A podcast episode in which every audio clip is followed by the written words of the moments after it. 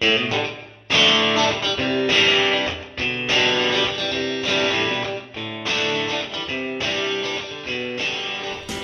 everyone, and welcome to the Aaron Outdoors Podcast. I'm your host, Blake Aaron, joined alongside my brother and co host, Brett Aaron, and we've got an exciting show uh, planned for you all today. We're going to be talking with the Hunting Public's Zach Ferenbaugh. Um, it's going to be exciting show, Brett. We've been wanting to talk to these guys for, for a long time and, and kind of pick their brains. So, uh, we're going to have a good show in store for you. We want to let you know um, that the show is brought to you by Gray's Lawn and Landscape, LLC, Hunter Gray. Um, call, give him a call 270-566-0632. Um, they do mowing and landscaping, tree work and cleanup. They have uh, free estimates and they are fully insured. So give Hunter Gray a call at 270-566-0632. And with that, Brett, we're going to go ahead and give Zach a call up here and uh, get the interview started. We're excited about it. Sounds good. Let's give him a call. All right, folks, we're back here on the podcast, and we're now happy to be joined by the hunting public's Zach Ferenbaugh. Zach, um, how you doing this evening? Doing pretty well. How about you guys? We're doing good. We're excited to talk to you. I know uh, Brett and I have watched your your all's content for a long time, and uh, we learn a lot from you guys. And we kind of want our listeners to uh, to learn kind of what we've learned from you all as well. Cool. Yeah. Well, thanks for thanks for following along with our stuff. Yeah, no problem. So, Zach, for a lot of our listeners are, are in the south central Kentucky area and are in the state of Kentucky. Most of them probably do know you, but for those that don't, why don't you you know tell them just a, a brief summary of who you are and what the hunting public is. All right. So uh, I am from originally uh, Ohio, Western Ohio, kind of flat farmland area. Uh, when I was in college, I went to moved to Southeast Ohio and hunted the hills down there. And I guess I've been hunting public land since about the age of 12, I believe, when I first started hunting public land. Um, and then I moved to Iowa when I was 22 and been there, I guess, a resident of there since.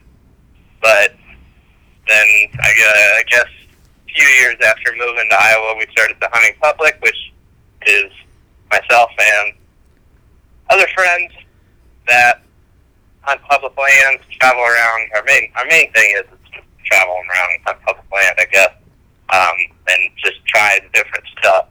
We try to learn different areas. One of the things that we felt, you know, a lot of the hunting industry or media was doing was just limiting themselves to, you know, kind of the best areas and while we do live in Iowa, we don't hunt there all season. We like to go out, you know, out of state and do different stuff, and I like the challenge of new areas, I guess. But yeah. I was you know, the other thing. I was a pretty good place thing, to start. Go, go ahead. I was just going to say I was a pretty good place to start if you're going to be hunting places. Yeah, yeah. It's, Iowa's Iowa's pretty fun. It's fun to hunt there, but like I said, I, I really for us the biggest thing now is just we're into the travel so much that you know Iowa's kind of secondary. Like for example, this turkey season, I only was in Iowa for three days of turkey season. A couple of those days were raining, and you know I only used one, I only filled one of my tags. Like could have stayed there and hunted stuff I know, but you know it's just you like to get to out. You like to get out and go on different different terrains and and different states and places. I understand that the yeah. ad- adventure adventure every every hunt different adventure. Oh yeah. And I know I, yeah, yeah. I've I've seen this on one of your all's episodes. You all talk about how you want to go to these different places uh, and kind of be a model for how maybe other public land hunters that don't have the opportunities for private land to want to go out there and kind of see how you do it on different types of land and different areas of the country so they can, you know, maybe have a little bit of information on what to do once they get there. Yeah, I mean that was that was going to be one one final thing, I guess, with with with the hunting public. You know, our main goal is to help other people get into the sport of hunting. You know, it's a thing where it's a dying thing to a certain degree. You know, there's lots of mm-hmm. different opportunities for things for people to do these days, and you know we feel like hunting is a really great opportunity to get outside, and move around, and you know, we just want people to get into the sport, stay in the sport. So, you know, we feel by, you know, showing our efforts on public land and, you know, showing some success on public land, we're hoping to show people that, hey, the opportunity still there to get out there, even if you don't have property or have permission, whatever it may be. But, you know, kind of just helping helping get people into it and give them confidence to get out there and try it. Yep, that that's a, very good answer. Now we're going to kind of that gives us a good chance to transition into some of our deer hunting questions, um, which I know you guys got the deer tour coming up, um, which you can talk about a little bit later here in, in a couple months. What are you doing right now to get ready for deer season as the hunting public? I mean, Brett and I and our family, we hunt a little bit of uh, private land, um, or a little bit of public land. We've recently, the last couple years, acquired some private land we've been concentrating on a little bit. But for us as private land hunters at this time, you know, we're putting in food plots, you know, checking trail cameras, running those, mineral sites, things like that. But what should a public land hunter especially be doing right now to get ready for, for season? Um, I guess, I guess the biggest thing that I'll put out there is if you're, if you're around deer, you know, as far as any hunter, I think you should just be thinking about what they're doing and you know, just trying to understand. You're always scouting to a certain degree, just keeping tabs on deer. Um, not specific deer or anything, just deer in general, seeing what they're feeding on, seeing what, you know, habits they're making, checking different things that can fluctuate, like water levels, stuff like that, especially this time of the year. So, for example, right now, you know, I'll go out and do some scouting, but my scouting isn't necessarily like trying to find the best bedding area at this point. Um, I like to just scout just to be out in the woods and get a gauge on what's changed. So let's say I've been to an area, uh, whether that be Ohio or Iowa, for example, an area that, know, an area that I've been to a lot. Maybe I haven't been there for a couple seasons. I think, hey, you know, I'm in the area. I'm gonna go check it out. I'm not going in there to see what's changed as far as like where I think the deer are gonna be bedding. I'm going in to check, you know, what what different you know, habitat types have gotten grown up, what trees have fallen down, so what's what has changed about the understory in some certain areas. You know, it, for me, this time of the year is just getting out, exploring, and, and keeping fresh tabs on everything. I think that differs from guy to guy in our area. Um, some people put a little bit more weight, not in our area, our group, sorry.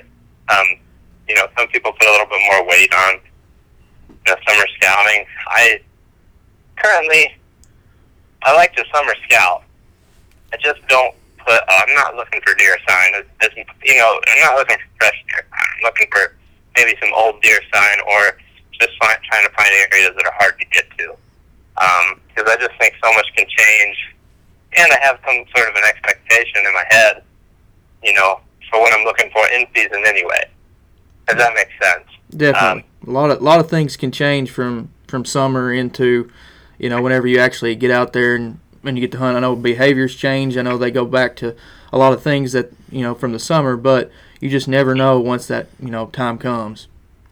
Yeah, and I, I mean, one thing that I think is a an, another interesting, I mean, kind of one one step backwards. You know, the off, just kind of generalizing the off season. You know, any I, I also am not a huge fan of like putting too much weight on what I find in uh, February and March either. I know that's like uh, kind of against the rule book or whatever. You know, what like everybody, everybody tells you to do anyway. Right. You know what? Here, here's my reason. It's pretty simple. It's just that you're looking at all of the deer signs from the whole past fall.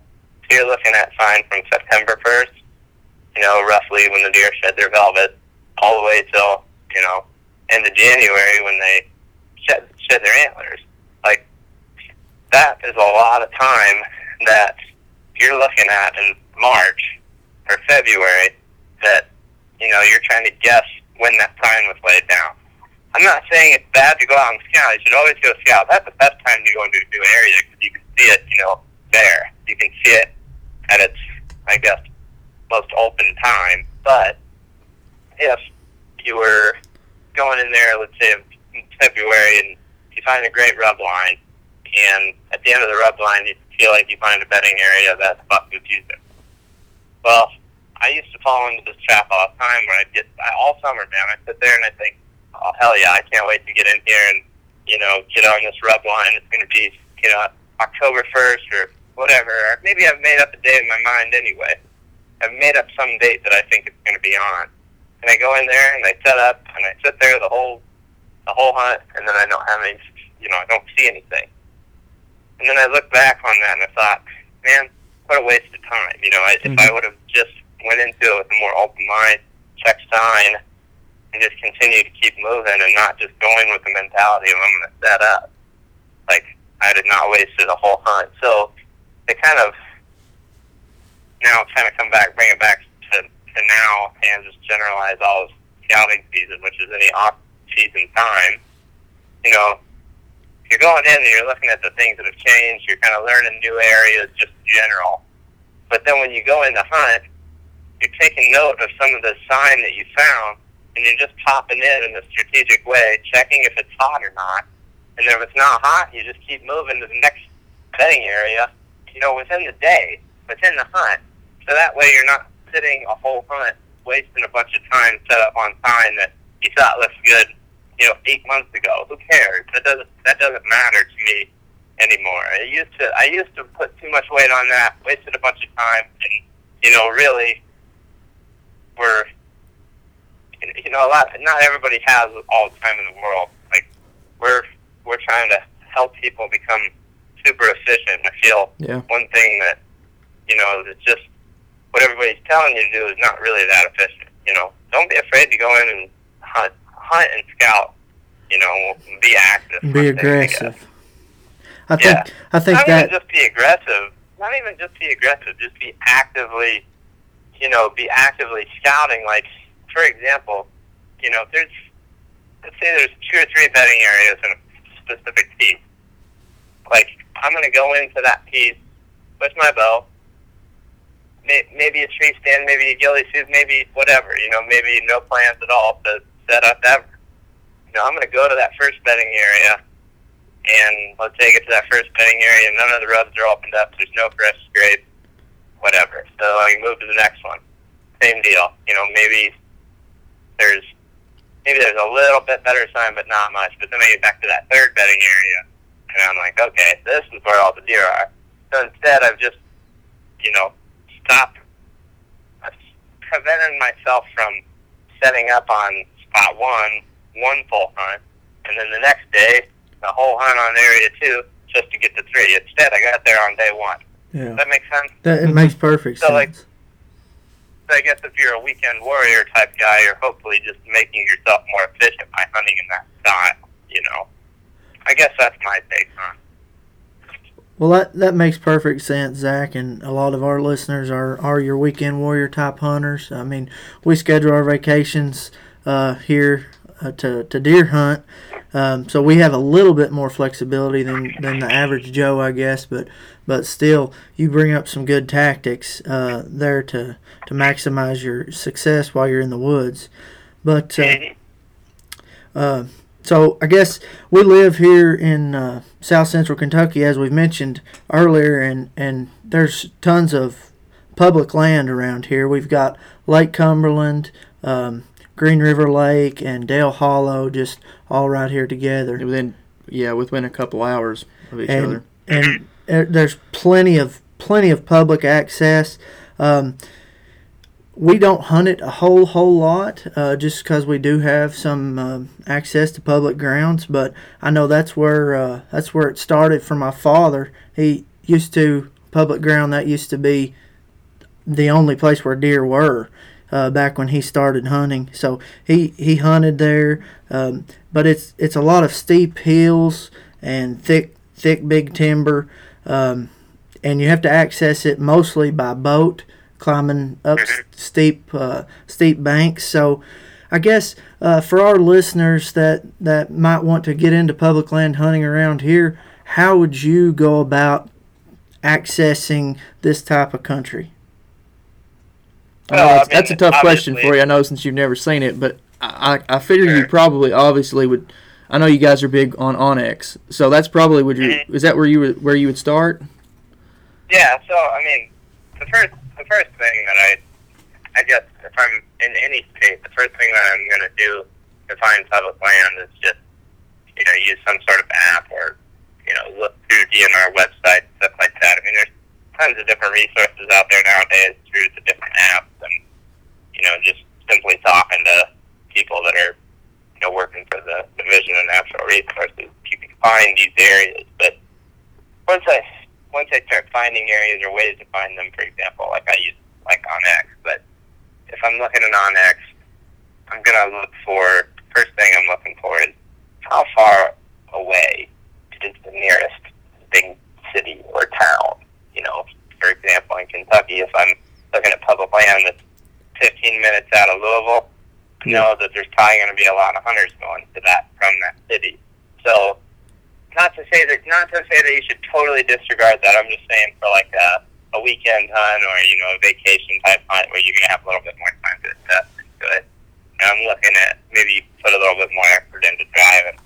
You know, looking at that type of stuff. So if I can tell that hey, it's gonna take me three and a half hours to drive here from my town, and then it's another you know two hours to the next town, you know, on the other side of it then I'm gonna know, hey, it's probably not getting a ton of traffic from residents, you know. So a lot of times that's the starting point. You're looking I'm looking for a low population area where there's just not a lot of people, you know, driving around along a lot of roads, not a lot of houses, at least for the, the given state. And then from there, just looking at those air, ways that, you know, I can get creative with access, whether that be by a boat or uh, maybe biking in, uh, just hiking in general a little bit further than the next guy a lot of times can get you to where you need to be. But I personally like to look for places that are really big, really vast. Um, a lot of the areas that you've explained, I know from looking at them briefly on maps. You know, they're they're big areas. That's the type of stuff that I I like to hunt. I like to hunt big areas that I can if I I know that worst case scenario, I can always try to outleg somebody. Simply walk further than them. So that's what I'm drawn to as far as as far as that goes. And then as far as hilly, you know, heavily timbered areas, not a lot of field or no field. Uh, I think that intimidates a lot of people. Think that makes them feel like there's no place to start because of a number of different reasons. But I guess one thing I typically hear people say is they just go wherever they want. There's no reason. They just will bed anywhere. They'll feed anywhere. You know, there's no crop field to draw from point A to B. And while that may seem true, it's not true. Uh, deer still need specific things, and there's still specific things that are, that are going to draw them, you know, from point A to a point D. It's just not going to be as defined or as, um, you know, maybe it won't be. It could be, but a lot of times it's not going to be, you know, as many deer going from one fixed bedding area to a crop field, and you're not going to see those major trails, you know, that you would in maybe more open farm country. But mm-hmm. in the big timber, the factors are still there that the deer need. They want security. They want areas that they can escape, be away from other hunters.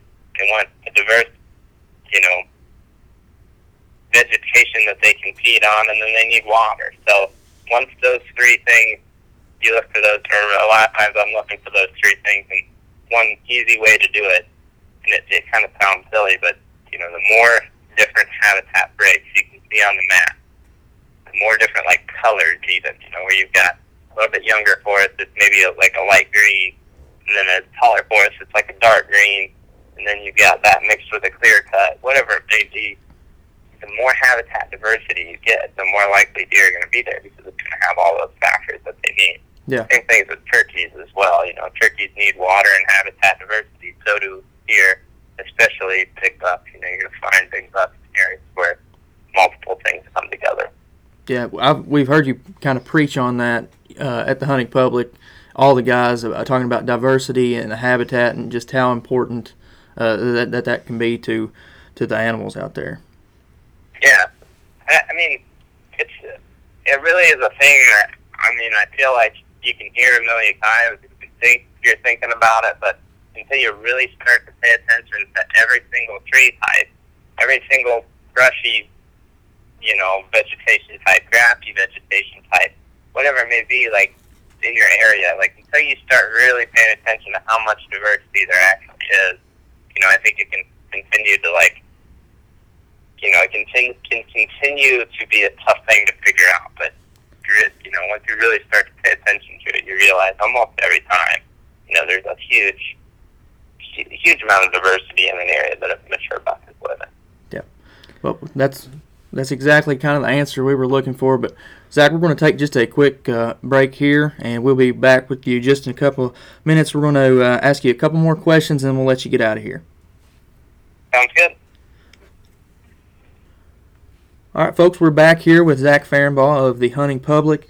Zach, we appreciate you for coming on. Like we said before, um, we want to go ahead and ask you another question. Um, obviously, I know you got your guys' specialty is um, you know public land hunting, but you all do have a little bit of private land, uh, you know, here and there with, with some of your friends and and Aaron going back to his family farm. Um, this is something I know you guys talk about not being afraid to really go in there when you're talking about a piece of public, but and I know you know you guys are primary public land, but for somebody that you know we got a lot of listeners that hunt private land only, and you know being a super aggressive with public land is it any different? Would you go at it any differently on private land, or what? What are your thoughts yeah. on that? No, I mean very, very slightly, very, very slightly different. Not very differently. I would still end up being super aggressive, but it, it would be more specific to, uh, you know, exact conditions that I am hoping, you know, looking for, I guess, in that area. So, I mean, people, people listening might, I mean, I feel like for the most part, I've said this a million times, and you don't really hear too many people saying that they've changed you know the way they're doing things, and uh, it, it's frustrating because it's still the same animal, right? Mm-hmm. Like what we're doing on public land is the most aggressive way to hunt. I mean, I don't know what else. Like I I try to bump bucks sometimes. I've heard you. I've heard you talk about that.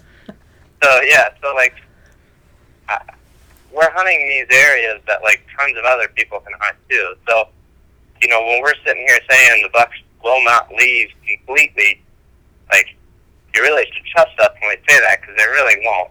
And it's not just Iowa. It's not just, you know, Kentucky. It's not just Ohio. It's not just Nebraska, whatever. Like, the more and more we talk to people, we go to these different areas and scout them, like, they are not some mythical creature as soon as they step across the state line. Like, they're still the same animal. And I guess the difference ultimately, if I could I'm trying to put it together without straying off too much, but you know, here would be the main difference. If I had, let's just let's just say, I had a 40, and the first thing I'll say, for me personally, I will never just have a 40 to hunt. You know, I'll never, I'll never make that my situation.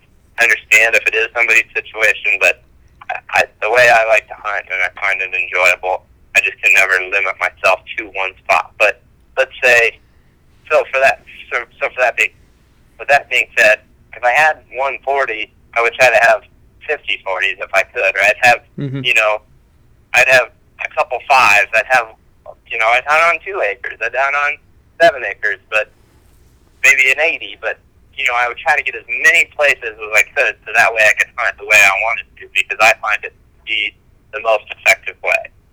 Yeah. Is let's say I have a 40 and there's one bedding area on it.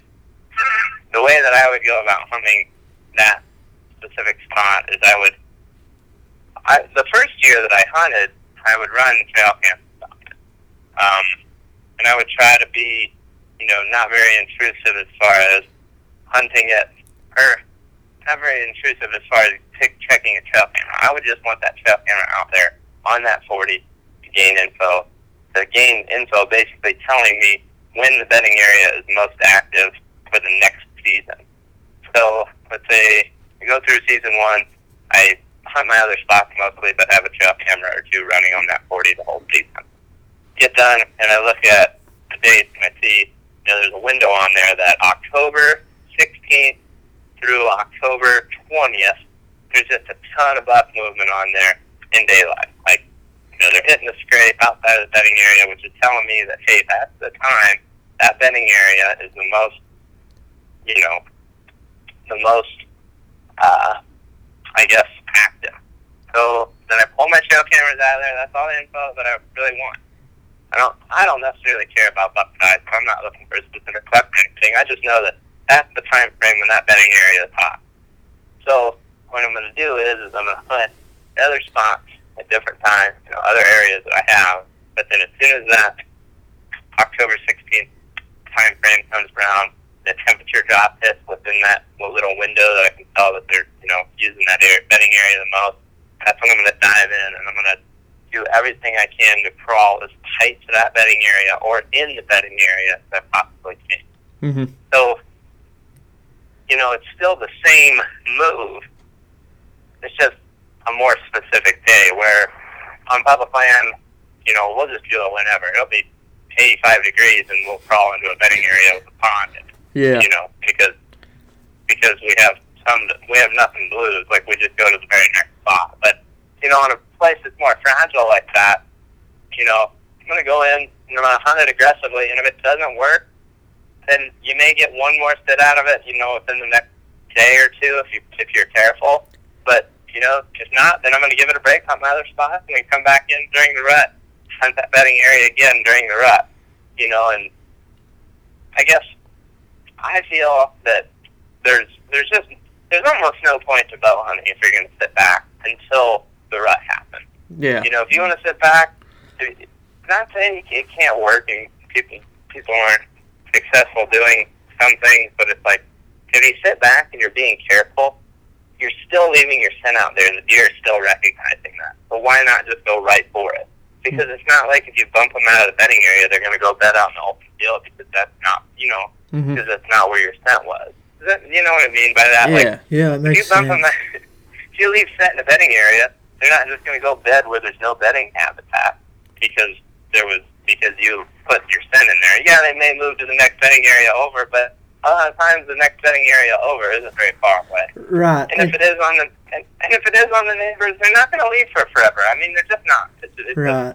I'm, And that's something that's something that I've heard you guys talk about a lot is if if you bump a deer, well, so what? That deer won. You know, it its bed served its purpose. You know, they set up there to avoid predators. So uh-huh. that that's what's happened. If if you bump the deer, they get out scot free. You know, they're they're going to come back because their their bed was effective. And I've heard you all Yep. talk about that, and uh, Yeah. that was kind of an eye opener here's- for me. one one thing one thing or one more example that I'll say, and this is I mean this is just a. I mean I, I got tons and tons of examples, but it's just the first one that came to mind. So um well I'll use this I'll use this I'll use the Ohio an example because it'll it'll be um it'll be uh you know closer to, to you guys and your listeners. So like I was in Ohio with my friend Ben this past season. We had these, these uh, videos of this. So we went into it. We found a hot bedding area, tons of deer in it, tons of bucks cruising through it. You know, it was just an open CRP field. And one morning, my friend Ben and I are crawling in, and uh, long story short, short, he messed up and didn't get drawn on a buck. That came right to us. You know, came to like ten yards, saw us, just plain as day, saw us. Blew, took off running, bailed out of there. Never didn't see him for the rest of the day literally, guys, the very next day we pushed up into that bedding area about 300 yards further, you know, at first light. So we spooked in the morning before 300 yards to the east, and we moved 300 yards to the west the next morning, just deeper into the bedding area. And guess who we saw? Mhm. You know, Same same spot. Yep. So, you know, it's it's not necessarily that. You know, you he, he may not use that same exact bed if you bump him. He may not use that same bed the next day. He might too, but he might not. But if he did, that if he isn't, he's somewhere there. He's not more than. Know, he didn't just move three miles down on your neighbors and she's never coming back. And I and I say that I say that with hopefully giving people hope. You know, to hunt in a different way because I just it really is. It, it's irritating to me at this point in my hunting career to listen to you know the majority of hunting media telling you to hunt to, to hunt in a way that basically is not hunting is avoiding your hunting area and never going in because then if that's the case then you know you're just never going to be aggressive. You're never going to be at the right game. And, and truly most hunting media is not realistic to the majority of us you know?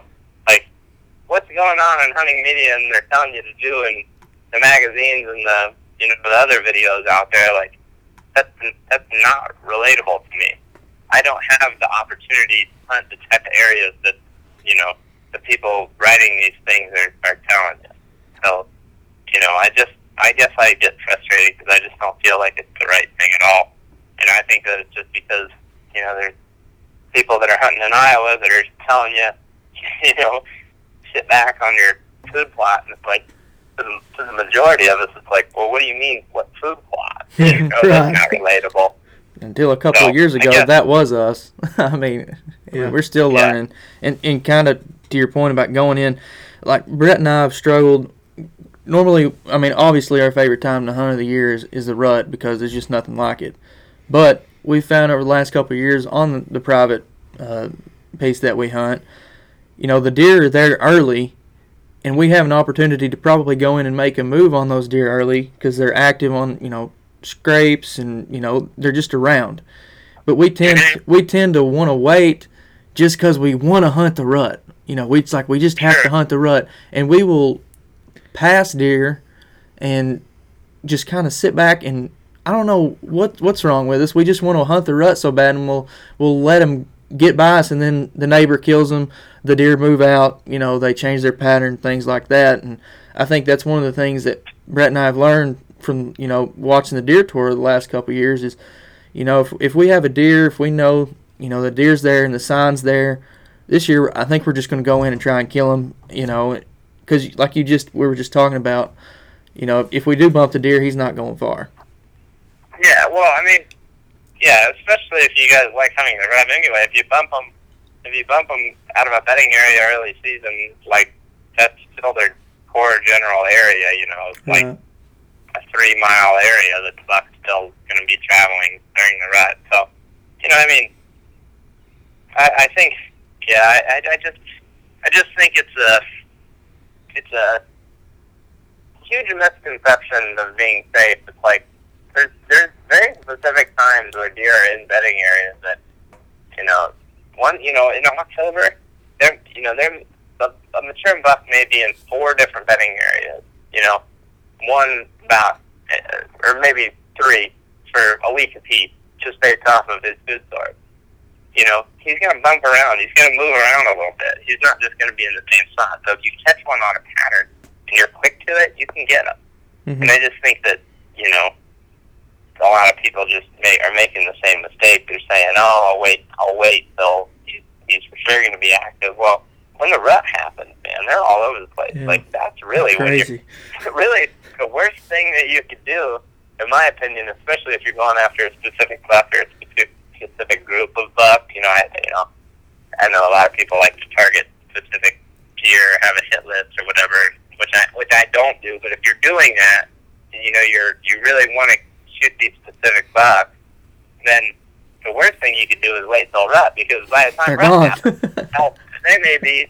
I mean, they then they really are at risk of getting shot by your neighbor on their own terms, not your terms. So you Mhm. might as well get aggressive on them when you got them on patterns, especially when you know where they're bedding early season yeah. or late season too. Same deal. You know, if they're bedding, if they're bedding, if you know where they're bedding late season, it's the same play. There's two times of the year where it's very habitual bedding, and that's you know where you can catch them on patterns based off bedding, not early and late. You know, during the rut, obviously. And then most people are talking about food source, food Mm. sources early and late, but you know, ultimately that food source can change day to day. The bedding areas are less likely to change day to day. Yeah. Well, we got uh, one more question that I know that you have some thoughts on that I've heard you talk about in the past, and then we'll just have a couple quick hitters and let you go. But Yeah. with with a lot of the land that we hunt, both uh, public and private around here, there's lots of hilly terrain, and I know you you hunted in Ohio where it's had that you know that same kind of terrain. Talking about wind, it switches, it swirls, it goes up the, it pulls up our haulers on our private land. It's like we try to play the wind to the best of our ability, but we get in the stand and it's doing exactly the opposite of what we wanted it to. And and I, I know that is probably, if not the most important thing that you all do, it's one of the most important things that you concentrate on. Yeah, this is this is a tough question, and I haven't found a way to exactly answer it and like explain my whole thought process because you know it's very situational. But Mm-hmm. one thing that one thing that I think really started helping me is just thinking about sun and how much sun makes you know air rise. So, for example, let's say we've got let's just say we've got a valley, and the valley runs north and south, and your hillside that's on the east, you know, east side of the valley that gets hit with sun at at uh, or no, let, let me let me backtrack that. It's run north and south, and we'll say that the hillside on the west, you know, as the sun rises in the morning, it's Mhm. that east or that west hillside. So you got a visual there? Yeah, yeah, yeah. we're with you. Okay. So you got a valley north and south, and your hillside on the west side of the valley is getting hit with that east rising sun. If it's a calm morning and that east or that west hillside is getting hit with sun, the air on that hillside is going to start to rise. So if you have a west wind, for example, that sun hitting that hillside will make the air rise off the hill, and then the west wind will take it right over the top of the valley. So, on the other side of things, if you got no wind, you're just scent's gonna rise right off that hillside. So on the other on the other side of the on the other side of the valley, though, all that all that air in the morning that's not getting hit by sun is just gonna sink down at the bottom because that cool side sinks. It's not rising; it's sinking. So that same hillside, that same west hillside that is rising in the morning, where the air is rising off the hill in the morning, that night when the sun starts to set on the backside of the hill, the air is going to go back, drop back down towards the valley.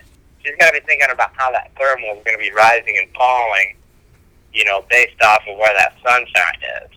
And once you start thinking about that, at least, it's going to put you in the game a little bit more. And it just takes a lot of experience and practice of just feeling the air current. Mm-hmm. But a lot of times you're getting a lot, like, you're actually getting a lot more consistent wind than it seems if you can get in the right places just because the thermals are so strong. Now, it may not last all day. You know, I think a lot of guys want to get into a tree stand before daylight in the rut and sit there all day. And the wind never changes. The wind be in their face all day. Well, that's just not going to happen nine times out of ten, you know? A lot of times we'll go in and we'll sit for like two or three hours and we'll get up and we'll do something different because the wind's going to switch. The wind, the thermals are going to switch. It's not the wind switching, it's the thermal Thermals. switching, you know?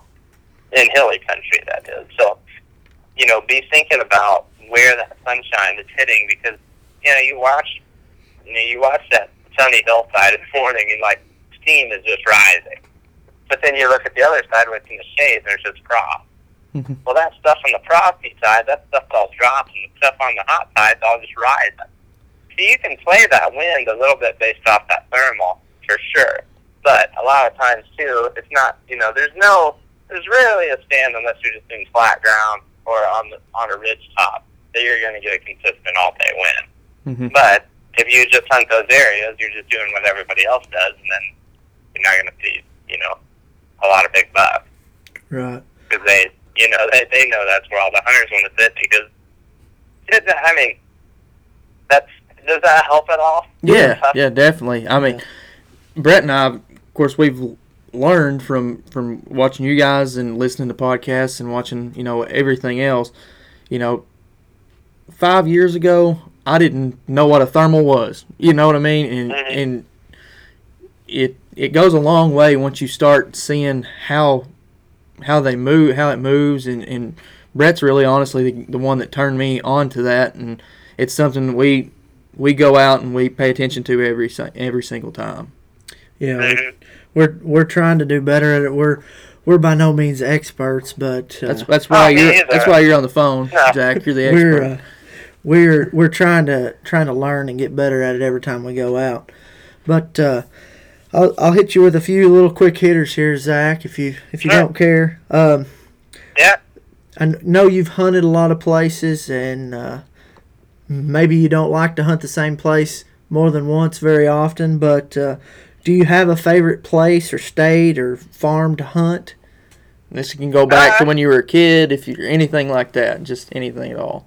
Yeah, I, I guess I guess there's a little part of me that I, I just I do like Ohio just because I like um, I like how diverse Ohio is. It's a pretty cool place. I mean, there's a lot of states that are pretty diverse, and to be honest, it, I don't wouldn't necessarily say that's my favorite for the but for the sake of saying this, I'd say it's definitely up there.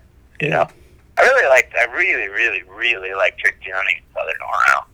Like that still might be my favorite terrain to hunt turkeys in. So. hmm Well- maybe not maybe not a perfect answer, but it's No, that's No, good. That's, that's fine. Um, so, you guys, the hunting public, um, obviously you hunt on the uh, public ground a lot. So, so what makes hunting on public land and public land in general so important to you guys? Is there something uh, in particular, or you just what what is behind that? uh, ultimately, I mean, for, I think like on a personal standpoint, you know, like what what I think we just all like to venture a lot and seeing something new, and we really like travel. Hmm So Yeah, you know, hunting these public areas just gives us access to that. But like for our goals as far as you know, Americans in general, uh, public land's important to us because you know we feel like it's something that you know we should we should have to allow Yeah. people to get out and recreate and do things outdoors, whether that be hi- camping, you know, rock climbing, whatever it may be. If we don't have public land, we we lose a lot of opportunity to do a lot of that stuff because it's just not easy to gain access on places. And you know, we feel like if public land starts going away, we're just gonna, you know, sadly gonna lose a lot of people getting outside doing stuff. So I I agree. I agree hundred percent. Um, and personally, I, I appreciate what you all are doing and, and trying to to get the knowledge out there and um, you know the conservation and everything as a as an Yeah. outdoorsman. You know, I I certainly do appreciate it and and want to extend my thanks for you all doing that. But uh, Yeah. I guess Zach, uh, now uh, we'll we'll wrap this up. Is there anything else you'd uh, you'd like to say before we do? Oh no, I guess. Well, my my my biggest thing, if you're a whitetail hunter, man, you're like sitting in a position where, like, dang, every year I'm close, but I'm not quite getting around the buck I want to. I'm, I'm, I'm, you know, I feel like I'm in a rut. I just raised my Break hand. out of that. you just raised your hand. Yeah. break break out of your rut. Do something that seems completely foreign to you, and I would say chances are you're going to end up having a lot more fun. You're going to be a lot less, you know, a lot more stress free, you're probably going to end up having more success because I think too many times as whitetail hunters we're listening to too much BS. We should just go with our gut and try to be around where deer are, and that's ultimately. I mean, it's kind of simple. Yeah. So like, I just think- break break out of that rut, man. Break out of that rut. No Yeah. fun to be in a rut. Really not fun. I mean, I was in it at one point too, and I, I mean, I remember talking about just like doing a lot more fishing. You know, Mhm. it's like I'm glad I never gave up and did eventually break out of the rut that I was in. You know. Yeah. Well, Zach, thanks. Um, we do want to, you know, give you guys. Everybody needs to go. If you're listening or watching and you haven't checked out the hunting public, you need to do so now. Most of you probably have, because uh, they're one of the best uh, educational, entertaining, you know, hunting, fishing, outdoors, um, you know, things out there right now. Uh, Zach, what's your all's uh, social media handles? Uh, the hunting. You can find us under the hunting public on every platform we're on. So YouTube, Amazon, uh, Facebook, Instagram, Twitter. Uh, if there's something else that I can't remember, it's under the hunting public as well. Just everything hunting. Keep public. it simple, huh? Well, Yeah. All right, Zach. We we appreciate it so much, um, and, and thanks for all you guys do. We'll be tuning in for the deer tour uh, upcoming here this year. So once again, thanks to Zach Ferenbaugh of the Hunting Public, everybody. Well, hey, thank, thanks to you guys as well. I enjoyed it. Appreciate it, Zach. Yeah, no problem.